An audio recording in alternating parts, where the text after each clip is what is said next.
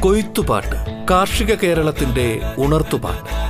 മലയാള മണ്ണിന്റെ കാർഷിക വിജയഗാഥകളും നൂതന കൃഷിരീതികളും.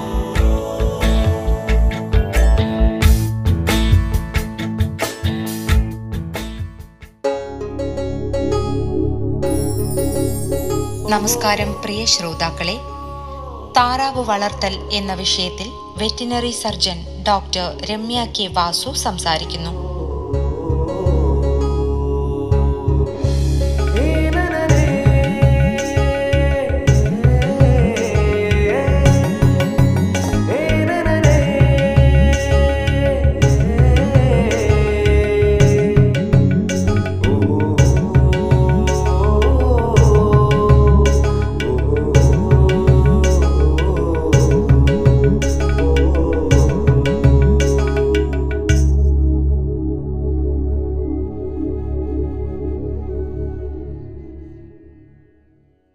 നയന്റീൻ എന്ന ഈ മഹാമാരി നമ്മുടെ എല്ലാ ജീവിതത്തെ മാറ്റിമറിച്ചിരിക്കുകയാണ്.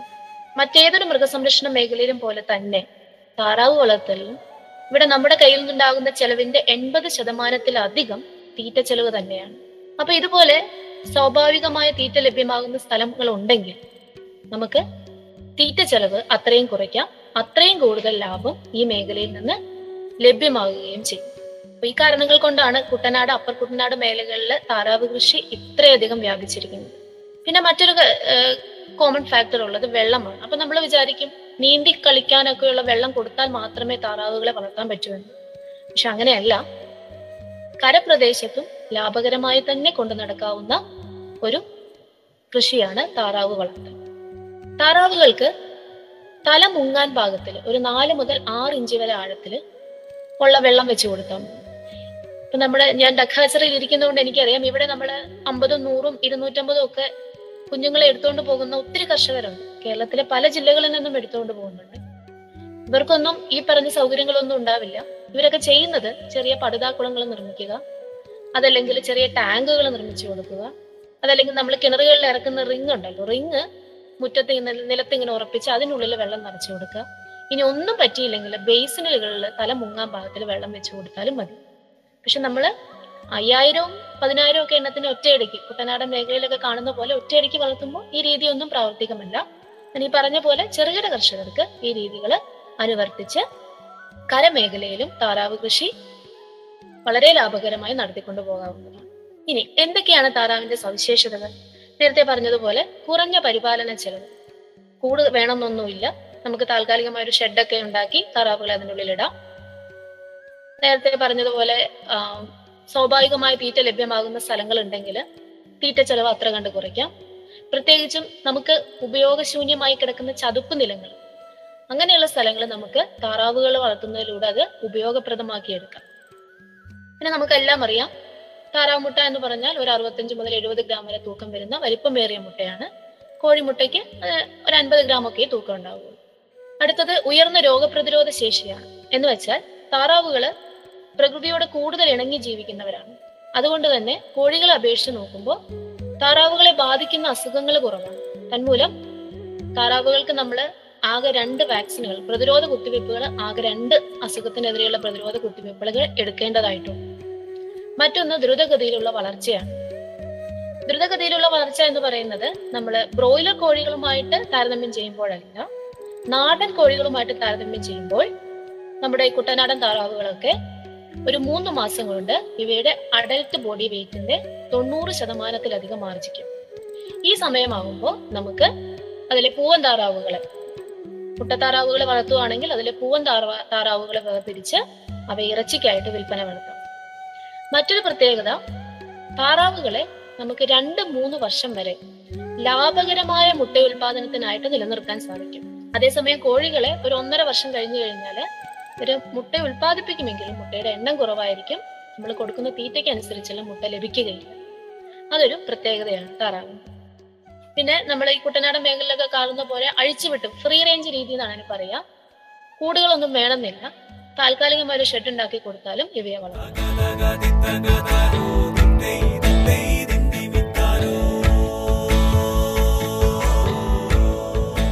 കൊയ്ത്തുപാട്ട്. കാർഷിക കേരളത്തിന്റെ ഉണർത്തുപാട്ട്.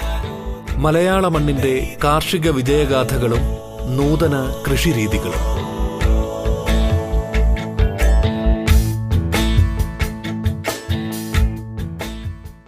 മറ്റൊരു പ്രത്യേകത താറാവുകൾ അതിരാവിലെ മുട്ടയിടുന്നു എന്നുള്ളത്.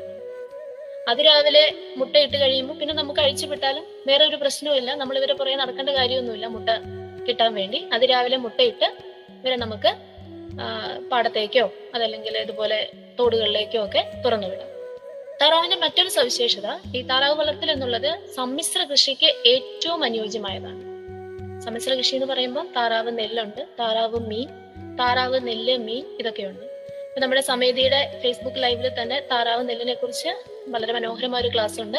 താല്പര്യമുള്ളവർക്ക് അത് കാണാവുന്നതാണ്. കൂടുതൽ വിവരങ്ങൾ അതിൽ നിന്ന് ലഭിക്കും. അപ്പൊ നമ്മൾ താറാവ് വളർത്തൽ എന്ന മേഖലയിലേക്ക് ഇറങ്ങാൻ തീരുമാനിച്ചു. അപ്പൊ അടുത്ത ചോദ്യം ഏതിനം താറാവിനെ വളർത്തും മുട്ടത്താറാവിനെ വളർത്തണോ ഇറച്ചി താറാവിനെ വളർത്തണോ ഇത് തിരിച്ചറിയുന്നതിന് വേണ്ടി നമ്മൾ ആദ്യം നമ്മുടെ പ്രാദേശിക വിപണി സാധ്യതകളെ കുറിച്ച് നന്നായി പഠിക്കണം. ഇപ്പൊ മുട്ട താറാവ് മുട്ട സുലഭമായി ലഭിക്കുന്ന ഒരു സ്ഥലത്ത് വീണ്ടും നമ്മൾ മുട്ട മുട്ടത്താറാവുകളെ വളർത്തിയത് കൊണ്ട് നമ്മൾ ഉദ്ദേശിക്കുന്ന ലാഭം കിട്ടിയെന്ന് വരും. അപ്പൊ ആ രീതിയിൽ നമ്മൾ ഏത് ഇനത്തിനെയാണ് വളർത്തേണ്ടത് എന്ന് തീരുമാനിക്കണം. കേരളത്തിൽ പ്രചാരത്തിലുള്ള മുട്ടത്താറാവ് ഇനങ്ങൾ നമ്മുടെ കുട്ടനാടൻ ജനുസുകളായ ചാര ചെമ്പല്ലി കാക്കി കാമ്പൽ പിന്നെ ഇന്ത്യൻ രണ്ടെന്ന് പറഞ്ഞ വേറൊരു ഇനമുണ്ട് പ്രചാരണത്തിലുള്ള ഇറച്ചി താറാവുകൾ വൈറ്റ് പെക്കിൻ അയൽസ്ബെറി പിന്നെ വൈറ്റ് പെക്കിൻ അയൽസ്ബെറിയുടെ സങ്കര ഇനമായ വിഗോവ സൂപ്പർ. ഇതെല്ലാം കേരളത്തിൽ പ്രചാരത്തിലുള്ളവയാണ്. നമുക്ക് ഓരോ ഇനങ്ങളെ കുറിച്ച് നോക്കാം. കേരളത്തിന്റെ കുട്ടനാടിന്റെ തനത് ജനുസുകൾ ആയതുകൊണ്ട് തന്നെ കേരളത്തിന്റെ കാലാവസ്ഥയ്ക്ക് ഏറ്റവും യോജിച്ചവയാണ്. ഞാൻ നേരത്തെ പറഞ്ഞതുപോലെ ഈ കുട്ടനാടൻ താറാവുകളെ വളർത്തുമ്പോൾ നമുക്ക് മുട്ടയ്ക്ക് വേണ്ടി മാത്രമല്ല ഇവയെ ഒരു മൂന്ന് മാസം ആകുമ്പോൾ ഇതിലെ പൂവൻ താറാവുകളെ വേർതിരിച്ച് നമുക്ക് ഇറച്ചിക്കായിട്ടും വിൽപ്പന നടത്താം. കാക്കി ക്യാമ്പിൽ എന്നറിയപ്പെടുന്ന ഇംഗ്ലണ്ടിൽ ഉത്ഭവിച്ച ഒരു ഇനമാണ്. ഇവയുടെ വാർഷിക മുട്ട ഉൽപാദനം നമ്മുടെ ചാരാ ചെമ്പല്ലിയെ അപേക്ഷിച്ച് കൂടുതലാണ്. ഇരുന്നൂറ്റി അറുപത് മുതൽ ഇരുന്നൂറ്റി അൻപത് വരെ മുട്ടകളൊക്കെ ലഭിക്കും. പക്ഷെ ഇവയുടെ ഏറ്റവും വലിയ ന്യൂനത എന്ന് പറയുന്നത് ഇവയുടെ മുട്ടയുടെ വലിപ്പം വളരെ കുറവാണ്. ഒരു കോഴിമുട്ടയേക്കാൾ വളരെ കുറച്ചുകൂടി വലിപ്പം അത്രയേ വരുന്നുള്ളൂ. അതുകൊണ്ട് തന്നെ നമ്മൾ വിപണനത്തിനായിട്ട് കാക്കി ക്യാമ്പലിന്റെ മുട്ടകൾ ഉപയോഗിക്കുമ്പോൾ താറാവ് മുട്ട മറ്റു താറാവ് നമ്മുടെ നാടൻ താറാവുകളുടെ മുട്ടയുടെ അത്രയൊരു പ്രിയം വിപണിയിലില്ല. നമുക്ക് വീട്ടിൽ വളർത്താനായിട്ടാണെങ്കിൽ ഒരു അഞ്ചോ പത്തോ കാക്കി ക്യാമ്പലിന് വീട്ടാവശ്യത്തിനുള്ള മുട്ടയ്ക്കായിട്ട് വളർത്താൻ നല്ലതാണ്. പക്ഷെ ഒരു വിപണി മൂല്യം മുട്ടയുടെ വലിപ്പം കുറവായതുകൊണ്ട് തന്നെ വിപണി മൂല്യം കുറവാണ്. വിഗോ ഇറച്ചി താറാവിനമാണ് വൈപ്പയ്ക്ക്. ഇവയ്ക്ക് ആറ് ഏഴ് ആഴ്ച കൊണ്ട് രണ്ടര കിലോയിലധികം ശരീരഭാരം വയ്ക്കും. മുട്ട ഉൽപാദനം ഒരു നൂറ്റി എഴുപത് മുതൽ ഇരുന്നൂറ് വരെ ലഭ്യമാണ്. ഇത് വിഗോവ സൂപ്രം ഇതൊരു സങ്കര ഇനമാണ് ഇവയും ആ, വൈറ്റ് പെക്കിനെ പോലെ ആറാഴ്ച കൊണ്ട് രണ്ടര കിലോയിലധികം ശരീരഭാരം എത്തിക്കും. മുട്ട ഉൽപാദനം എഴുപത് മുതൽ നൂറ് വരെയാണ്. ഇവയെ കാണാൻ തന്നെ നല്ല ഭംഗിയാണ്. നല്ല വെള്ള തൂവലോടുകൂടി കാണാൻ തന്നെ നല്ല അഴകാണ്. അപ്പൊ ഇവിടെ ഹജറിൽ നിന്നും വീടുകളിലേക്കൊക്കെ ആയിട്ട് അഞ്ചോ പത്തോ എണ്ണത്തിന് പത്തും പതിനഞ്ചോ എണ്ണത്തിനൊക്കെ വാങ്ങിക്കൊണ്ട് പോകുന്നുണ്ട്. ഇവിടെ അവയെ നമ്മൾ അവിടെ അവിടെ ഓമന പക്ഷികളായിട്ട് ചെറിയ കുളമൊക്കെ നിർമ്മിച്ചു കൊടുത്ത് ഓമന പക്ഷികളായിട്ടാണ് വളർത്തുന്നത്. നമുക്ക് ആവശ്യമുള്ള വീട്ടിലേക്ക് ആവശ്യമുള്ള മുട്ട കിട്ടുകയും ചെയ്യും. മുട്ടയ്ക്ക് നല്ല വലിപ്പമുണ്ട്. അത് കൂടാതെ കോഴികളെ വെച്ച് നോക്കുമ്പോൾ ഇവർ കൂടുതൽ കാലം രണ്ട് മൂന്ന് വർഷം വരെ നമുക്ക് ഇവരെ വീട്ടിൽ ഇങ്ങനെ വളർത്താനും പറ്റും. അപ്പം ആ രീതിയിലും ഈ മേഖലയിലേക്ക് ആളുകൾ ആകർഷിക്കപ്പെടുന്നുണ്ട്. ഇത് മസ്കോവി യഥാർത്ഥത്തിൽ ഇതൊരു താറാവ് വർഗത്തിൽപ്പെട്ട പക്ഷിയല്ല. താറാവിൽ നിന്നും ജനിതകമായി തന്നെ വ്യത്യാസമുള്ള ഫ്ലൈയിങ് ഡക്ക് മണിത്താറാവ് എന്നൊക്കെ അറിയപ്പെടുന്ന ഒരു ഇനമാണ് മസ്കോവി ഇവയ്ക്ക് പറക്ക പറക്കുവാനും അടയിരിക്കുവാനുമുള്ള കഴിവുണ്ട്. താറാവിൻ മുട്ട വിരിയും വിരിയാൻ ഇരുപത്തെട്ട് ദിവസം എടുക്കുമ്പോൾ മസ്കോവിയുടെ മുട്ട അത് മുപ്പത്തിയഞ്ച് ദിവസം കൊണ്ടാണ് വിരിഞ്ഞിറങ്ങുന്നത്. മസ്കോവി ഇനത്തിൽപ്പെട്ട ഈ പക്ഷിയെ നമ്മുടെ ഇറച്ചി താറാവ് ഇനങ്ങളുമായിട്ട് ക്രോസ് ചെയ്യിപ്പിച്ച് ഉണ്ടാകുന്ന കുഞ്ഞുങ്ങൾ പൂവനാണെങ്കിൽ അവരൊരു നാലര കിലോ അധികം ശരീരഭാരം വയ്ക്കും. പിടയ്ക്ക് രണ്ടര മുതൽ മൂന്ന് കിലോഗ്രാം വരെ ശരീരഭാരം ഉണ്ടാവും. വിദേശ രാജ്യങ്ങളിലൊക്കെ ഇങ്ങനെ ക്രോസ് ചെയ്യിപ്പിച്ചുണ്ടാകുന്ന കുഞ്ഞുങ്ങൾ ഇറച്ചിക്കായിട്ട് ഉപയോഗിക്കുന്നുണ്ട്. നമ്മുടെ നാട്ടിൽ അത്ര പ്രചാരത്തിലായിട്ടില്ല. നമുക്ക് ഇത് പരീക്ഷിക്കാവുന്നതാണ്. അപ്പൊ കുഞ്ഞുങ്ങൾ നമ്മൾ തീരുമാനിച്ചു ഇറച്ചി താറാവിനെ വളർത്തണോ മുട്ടത്താറാവിനെ വളർത്തണോ എന്നുള്ള കാര്യം തീരുമാനിച്ചു. ഇനി വളർത്താനായുള്ള കുഞ്ഞുങ്ങളെ നമുക്ക് എവിടെ നിന്ന് ലഭിക്കും? കേരളത്തിൽ സർക്കാർ ഉടമസ്ഥതയിൽ ഉള്ള ഒരു സ്ഥാപനമാണ് duck hatchery and training institute. ഇത് പത്തനംതിട്ട ജില്ലയിലെ തിരുവല്ല മഞ്ഞാടിയിലാണ് സ്ഥിതി ചെയ്യുന്നത്. ഇവിടെ നിന്നും ഒരു ദിവസം പ്രായമായ കുട്ടനാടൻ ചാര ചെമ്പല്ലി വിഗോവ കുഞ്ഞുങ്ങളെ ബുക്കിംഗ് അനുസരിച്ച് നൽകി വരുന്നു. മറ്റൊരു സ്ഥാപനം Kerala veterinary and animal sciences യൂണിവേഴ്സിറ്റിക്ക് കീഴിലുള്ള മണ്ണുത്തി വെറ്റിനറി കോളേജിലെ പൗൾട്രി സയൻസ് വിഭാഗമാണ്. ഇവിടെ നിന്നും ചാര ചെമ്പല്ലി വൈറ്റ് പെക്കിൻ കുഞ്ഞുങ്ങളെ ഒരു ദിവസം പ്രായമായ കുഞ്ഞുങ്ങളെ ബുക്കിംഗ് അനുസരിച്ച് കർഷകർക്ക് നൽകും ബാംഗ്ലൂർ ഹസർഗട്ടയിലുള്ള സെൻട്രൽ പൗൾട്രി ഡെവലപ്മെന്റ് ഓർഗനൈസേഷൻ ആണ്. ഇവിടെ നിന്നും ലഭ്യമാകുന്നത് കാക്കി ക്യാമ്പിൽ ബിഗോവ കുഞ്ഞുങ്ങളാണ് ഹസർഗട്ടയിൽ നിന്ന് ലഭ്യമാകുന്നത്.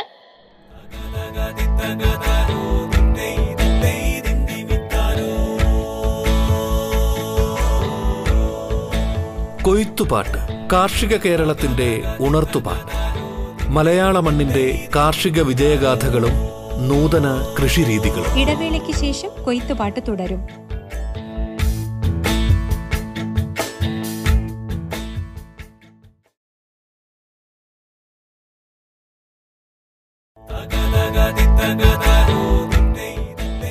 വളർത്തൽ എന്ന വിഷയത്തിൽ veterinary surgeon doctor Ramya K Vasu സംസാരിക്കുന്നു. കൊയ്ത്തുപാട്ട് കാർഷിക കേരളത്തിന്റെ ഉണർത്തുപാട്ട്.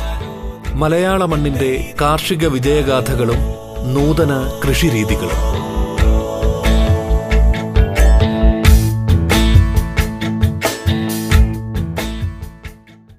നമ്മുടെ കോട്ടയം പത്തനംതിട്ട ആലപ്പുഴ ജില്ലകളിൽ ഗവൺമെന്റ് അംഗീകൃത എഗ്ഗർ നഴ്സറികളുണ്ട് പ്രൈവറ്റ് ഫാമുകളും ഒത്തിരിയുണ്ട് അപ്പൊ നമ്മൾ ഇവിടെ നിലവാരം കുഞ്ഞുങ്ങളുടെ ഗുണനിലവാരം ഒക്കെ ഉറപ്പുവരുത്തി കുറച്ചുകൂടി വലിയ കുഞ്ഞുങ്ങൾ ഇപ്പൊ നമുക്ക് ചെറിയ കുഞ്ഞുങ്ങളെ വളർത്താൻ താല്പര്യമില്ലെങ്കിൽ ഒരു ആറ് ഏഴ് ആഴ്ച പ്രായമായ കുഞ്ഞുങ്ങളെയൊക്കെ നമുക്ക് ഇതുപോലെയുള്ള ഗവൺമെന്റ് അംഗീകൃത എഗർ നഴ്സറികളിൽ നിന്ന് വാങ്ങും. നമ്മൾ ഏത് ഇനത്തിനെയാണ് വളർത്തേണ്ടതെന്നൊക്കെ തീരുമാനിച്ചു.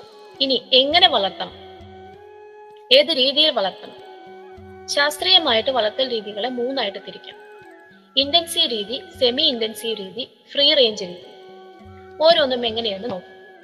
ഇന്റൻസീവ് രീതി എന്നതുകൊണ്ട് ഉദ്ദേശിക്കുന്നത് കൂട്ടിൽ തീറ്റയും വെള്ളവും എല്ലാം അതിനുള്ളിൽ തന്നെ നൽകി കൂട്ടിനുള്ളിൽ അടച്ചിട്ട് വളർത്തുന്ന രീതിയാണ് ഇന്റൻസീവ് രീതി. വെള്ളം എപ്പോഴും ലഭ്യമാകുന്ന രീതിയിൽ ബേസിനുകൾ വെച്ച് വെള്ളം ക്രമീകരിച്ചിരിക്കുന്നു. ഇന്റൻസീവ് രീതിയിൽ വളർത്താൻ ഏറ്റവും അനുയോജ്യമായിട്ടുള്ളത് ഇറച്ചി താറാവുകളാണ് കാരണം നമ്മൾ മുട്ടത്താറാവുകളെ ഇത്ര നീണ്ട കാലത്തേക്ക് സമീകൃത തീറ്റ മാത്രം നൽകി വളർത്തുന്നത് അത്ര ലാഭകരമായിരിക്കില്ല. പിറച്ചി താറാവുകളെ വളർത്താൻ ഏറ്റവും അനുയോജ്യമായിട്ടുള്ള രീതിയാണ് ഇൻഡൻസി രീതി.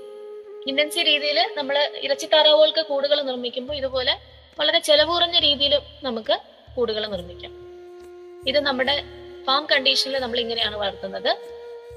നമ്മൾ കോഴികളെ വളർത്തുന്ന പോലെ തീറ്റയും വെള്ളവും ഒക്കെ കൂടെ നമ്മൾ ആ കൂട്ടിൽ വെച്ച് കഴിഞ്ഞാൽ ഇവർ ഈ വെള്ളം എപ്പോഴും ഉപയോഗിക്കുന്നതുകൊണ്ട് മൊത്തം നനവുണ്ടാവും. അപ്പൊ അത് ഒഴിവാക്കാനായിട്ട് നമ്മൾ വേറൊരു പ്രത്യേക ഇടം ക്രമീകരിക്കുന്നതാണ് എപ്പോഴും നല്ലത്. താറാവുകളെ ഇന്റൻസീവ് രീതിയിൽ വളർത്തുമ്പോൾ. സെമി ഇന്റൻസീവ് രീതി എന്നതുകൊണ്ട് ഉദ്ദേശിക്കുന്നത് താറാവുകളെ പകൽ മുഴുവൻ കൂടിനോട് ചേർന്നുള്ള ഒരു തുറസായ സ്ഥലത്ത് തുറന്നുവിടുന്നു രാത്രി കാലത്ത് മാത്രം കൂട്ടിനുള്ളിൽ കയറ്റുന്നു. അതാണ് സെമി ഇന്റൻസീവ് രീതി. കൂടുതൽ ആളുകളും സെമി ഇന്റൻസീവ് രീതിയാണ് അവലംബിക്കുന്നത്. ഇപ്പൊ ഒരു വീടിനോട് ചേർന്ന് ഒരു വീട്ടിൽ വളർത്തുമ്പോൾ ഒരു ഒരു പറമ്പാണ്. ആ പറമ്പിൽ ആ മതിലിനോട് ചേർന്ന് വല കെട്ടി തിരിച്ചിരിക്കുന്നു. അപ്പൊ പകൽ സമയത്ത് അതിനുള്ളിലേക്ക് വിടും. തീറ്റയും വെള്ളമെല്ലാം അവിടെ കൊടുക്കും. രാത്രി മാത്രം കൂടുകളിൽ പാർപ്പിക്കും. അപ്പൊ അങ്ങനെ രാത്രി പാർക്കാനായിട്ട് സെമി ഇന്റൻസീവ് രീതിയിൽ ഒരു കൂടുണ്ടാക്കുമ്പോൾ നമുക്ക് വളരെ ചെലവ് കുറഞ്ഞ രീതിയിൽ ഇത് ഉണ്ടാക്കാം. നമുക്ക് പ്രാദേശികമായി ലഭ്യമായ ഓലയും അതേപോലെ കൗവും തടിയെല്ലാം വെച്ചിട്ട് ചെലവ് കുറഞ്ഞ രീതിയിൽ ഉണ്ടാക്കാം. അങ്ങനെ ഉണ്ടാക്കുന്ന കൂട്ടിൽ ഒരു താറാവിന് മൂന്ന് മുതൽ മൂന്നര ചതുരശ്ര അടി സ്ഥലം നൽകേണ്ടതാണ്. അപ്പോൾ ഇരുന്നൂറ്റമ്പത് താറാവിനുള്ള ഒരു കൂട് നിർമ്മിക്കുമ്പോൾ നാൽപ്പതടി വീതി ഇരുപതടി നാൽപ്പതടി നീളം ഇരുപതടി വീതി മുൻചുവര് ഏഴടി ഉയരം പിൻചുവര് അഞ്ചടി ഉയരം. ഇങ്ങനെയുള്ള ഒരു കൂട്ടിൽ ഇരുന്നൂറ്റമ്പത് താറാവിനെ നമുക്ക് പാർപ്പിക്കാൻ സാധിക്കും. ഫ്രീ റേഞ്ച് രീതി എന്ന് പറയുന്നത് കുട്ടനാടൻ മേഖലയിൽ അപ്പർ കുട്ടനാടൻ മേഖലയിലൊക്കെ പ്രചാരത്തിലുള്ള ഒരു രീതിയാണ്. ഇവിടെ പ്രത്യേക പാർപ്പിടമോ കൂടോ ഒന്നും തന്നെ ഉണ്ടാവില്ല. കൊയ്ത്തു കഴിഞ്ഞ പാടങ്ങളിലേക്കൊക്കെ ഇവരെ അങ്ങ് തുറന്നു വിട്ടേക്കാണ്. രാത്രിയിൽ മാത്രം പാട പാടത്തിന്റെ വരമ്പോട് ചേർന്ന് ഇതുപോലെ ഓല കൊണ്ട് വല കൊണ്ടൊക്കെ ഒരു നെറ്റ് ഒരു വലയം ഉണ്ടാക്കിയിട്ട് അതിനുള്ളിൽ താറാവുകളെ പാർപ്പിക്കും. അപ്പം കൊയ്ത്ത് കഴിഞ്ഞ പാടങ്ങളിലേക്കായിരിക്കും തുറന്നു വിടുന്നത്. അവിടെ വീണ്ടും കൃഷി ഇറക്കുമ്പോൾ ഇവർ തീറ്റ തേടി അടുത്ത സ്ഥലത്തേക്ക് പോകും. അതാണ് ഫ്രീ റേഞ്ച് രീതി. നമ്മൾ പറഞ്ഞു ഇന്റൻസീവ് രീതിയിലും സെമി ഇന്റൻസീവ് രീതിയിലും ഒരു കൂട് അല്ലെങ്കിൽ ഒരു ഷെഡ് ഒരു പൗൾട്രി ഷെഡ് വേണം. നമ്മുടെ ഡക്കാച്ചറിയിൽ നിന്നും മഞ്ഞാടിയുടെ ഡക്കാച്ചറിയിൽ നിന്നും ആയിരം രണ്ടായിരം കുഞ്ഞുങ്ങളെയൊക്കെ എടുത്തുകൊണ്ട് പോകുന്നവര് അവർ ഒരു ബാച്ച് കഴിയുമ്പം കറക്റ്റായിട്ട് ബുക്ക് ചെയ്ത് അടുത്ത ബാച്ചിനെ എടുക്കും. അപ്പം നമ്മൾ കൂടുതൽ എണ്ണത്തിനെ വളർത്താൻ ഉദ്ദേശിക്കുന്നുണ്ടെങ്കിൽ ഇത് തുടർച്ചയായി വളർത്താൻ ഉദ്ദേശിക്കുന്നുണ്ടെങ്കിൽ എപ്പോഴും അടച്ചുറപ്പുള്ള ബലവത്തായ ഒരു ഷെഡ് നിർമ്മിക്കുന്നത് തന്നെയാണ് ഏറ്റവും നല്ലത്. അങ്ങനെ ഷെഡ് നിർമ്മിക്കുമ്പോൾ നമ്മൾ ഒരു രണ്ട് കാര്യങ്ങൾ അതിൽ ഉറപ്പുവരുത്തണം ഒന്ന് നല്ലപോലെ വായു സഞ്ചാരവും വെളിച്ചവും ലഭിക്കുന്നതായിരിക്കണം. രണ്ടാമത്തേത് ആവശ്യമായ ഫ്ലോർ സ്പേസ് റിക്വയർമെന്റ് അതായത് സ്ഥല ലഭ്യത ഓരോ പ്രായത്തിലും താറാവുകൾക്ക് ഇത്ര സ്ഥല ലഭ്യത വേണമെന്നുണ്ട്. അത് നമുക്ക് മെയിന്റെയിൻ ചെയ്യാൻ പറ്റുന്ന വിധത്തിലായിരിക്കണം കൂട് നിർമ്മാണം.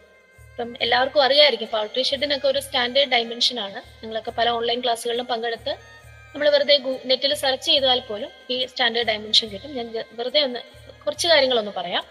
കൂടിന്റെ വീതി എന്ന് പറയുന്നത് സിക്സ് ടു നയൻ മീറ്ററിന്റെ ഉള്ളിലായിരിക്കണം.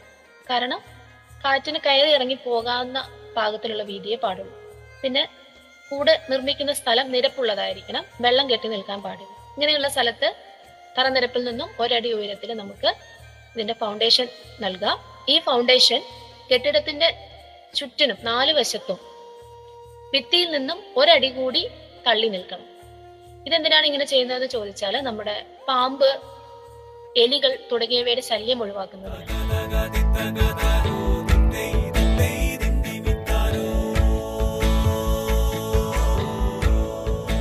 കൊയ്ത്തുപാട്ട് കാർഷിക കേരളത്തിന്റെ ഉണർത്തുപാട്ട്. മലയാള മണ്ണിന്റെ കാർഷിക വിജയഗാഥകളും നൂതന കൃഷിരീതികളും.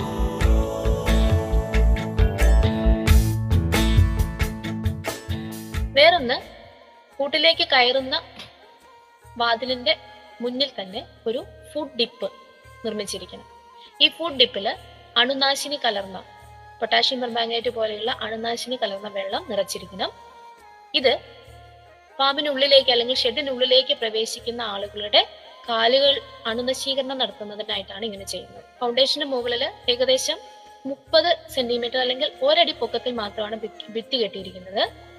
അതിന് മുകളിലേക്ക് നല്ല കട്ടിയുള്ള സിക്സ്റ്റീൻ ഗോഡ് സൈസ് ഒക്കെയുള്ള വയർ മെഷ് ഉപയോഗിച്ചിട്ടാണ് ബാക്കി ഭാഗം നിർമ്മിച്ചിരിക്കുന്നത്. അപ്പൊ ഇതും വായുസഞ്ചാരം ഉറപ്പുവരുത്തുന്നതിനായിട്ട് ചെയ്യുന്നതാണ്. പൗൾട്രി ഷെഡുകൾ കണ്ടിട്ടുള്ളവർക്ക് അറിയാം. ഷെഡുകളുടെ മധ്യഭാഗത്ത് ഉയരം കൂടുതലായിരിക്കും. വശങ്ങളിലേക്ക് ചെല്ലുന്തോറും ഉയരം കുറഞ്ഞിരിക്കും. മധ്യഭാഗത്തെ ഉയരം നമുക്ക് ഏകദേശം പതിനൊന്ന് അടിയായിട്ട് ക്രമീകരിക്കാം. വശങ്ങളിലേക്ക് ആറ് മുതൽ ഏഴ് അടി വരെയാണ് ഉയരം വേണ്ടത് അതോടൊപ്പം ഈ റൂഫിങ്ങിന്റെ അറ്റം അത് നമ്മുടെ ഭിത്തിയിൽ നിന്നും ഒരടി കൂടി പുറത്തേക്ക് തള്ളി നിൽക്കുന്ന വിധത്തിൽ ക്രമീകരിക്കണം ഇങ്ങനെ ചെയ്തു കഴിയുമ്പോൾ മഴയൊക്കെ പെയ്യുമ്പോൾ മഴച്ചാറൽ ഷെഡിന്റെ ഉള്ളിലേക്ക് പ്രവേശിക്കാതിരിക്കാൻ സഹായിക്കും. ഇനി ഇത്രയാണ് ജനറൽ ആയിട്ടുള്ള കുറച്ച് കാര്യങ്ങൾ തറ തറ നമ്മൾ എപ്പോഴും സിമെന്റ് ചെയ്ത് ഇടുന്നതാണ് നല്ലത്.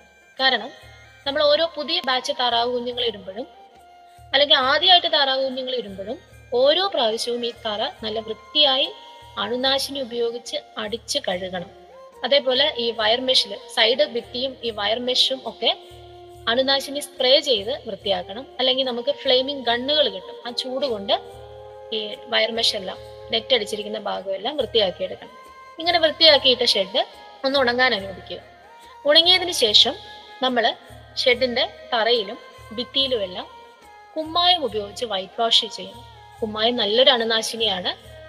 അങ്ങനെ വൈറ്റ് വാഷ് ചെയ്ത തറയും ഭിത്തിയെല്ലാം ഒരാഴ്ചയെങ്കിലും ഉണങ്ങാനിടണം അതിനുശേഷം മാത്രമേ നമ്മൾ പുതിയ ബാച്ച് കുഞ്ഞുങ്ങളെ ഇതിലേക്ക് ഇടാൻ പാടുള്ളൂ. ഇനി ഇങ്ങനെ വൈറ്റ് വാഷ് ഒക്കെ ചെയ്ത് നല്ല വൃത്തിയാക്കിയ തറയിലേക്ക് നമ്മൾ ഒരു വിരിപ്പിട്ട് കൊടുക്കണം. വിരിപ്പ് എന്ന് പറയുന്നത് ലിറ്റർ മെറ്റീരിയൽ എന്നാണ് അതിന് പറയുക. ഫാമുകളിലൊക്കെ ചെന്നപ്പോൾ ശ്രദ്ധിച്ചിട്ടുണ്ടാവും. ഒരു രണ്ട് ഇഞ്ച് കനത്തിൽ ചിന്തേരുപൊടി അറയ്ക്കപ്പൊടി ഉമ്മി ചകിരിച്ചോ അങ്ങനെ നമ്മുടെ പ്രാദേശികമായ ഏത് വസ്തുവാണോ ഏറ്റവും വില കുറഞ്ഞ രീതിയിൽ നിങ്ങൾക്ക് ലഭ്യമാകുന്നത് അത് ഉപയോഗിച്ച് നമുക്ക് വിരിപ്പിടാം. തറയിൽ വിരിപ്പിടാം. അതൊരു രണ്ട് ഇഞ്ച് കനത്തിൽ വേണം വിരിപ്പിടാൻ. ഇനി താറാവ് വളർത്തുമ്പോൾ നമുക്ക് ഏറ്റവും അനുയോജ്യമായിട്ടുള്ള വിരിപ്പ് ചിന്തേരി പൊടി തന്നെയാണ്. കാരണം താറാവിനെ വളർത്തുന്നവർക്കറിയാം അതിന്റെ കാഷ്ടം ദ്രവരൂപത്തിലുള്ളതാണ്. ഒത്തിരി ജലാംശമുള്ള ഈ കാഷ്ടത്തിൽ നിന്ന് ഈ ജലാംശം വലിച്ചെടുക്കുകയും വേണം. ഒപ്പം കട്ട പിടിക്കുകയും ചെയ്യരുത്. ഈ രണ്ട് ഗുണങ്ങളും ഉള്ളത് കൊണ്ട് ചിന്തേരിപ്പൊടിയാണ് താറാവ് വളർത്തൽ ഏറ്റവും ഉത്തമമായിട്ടുള്ള ലിറ്റർ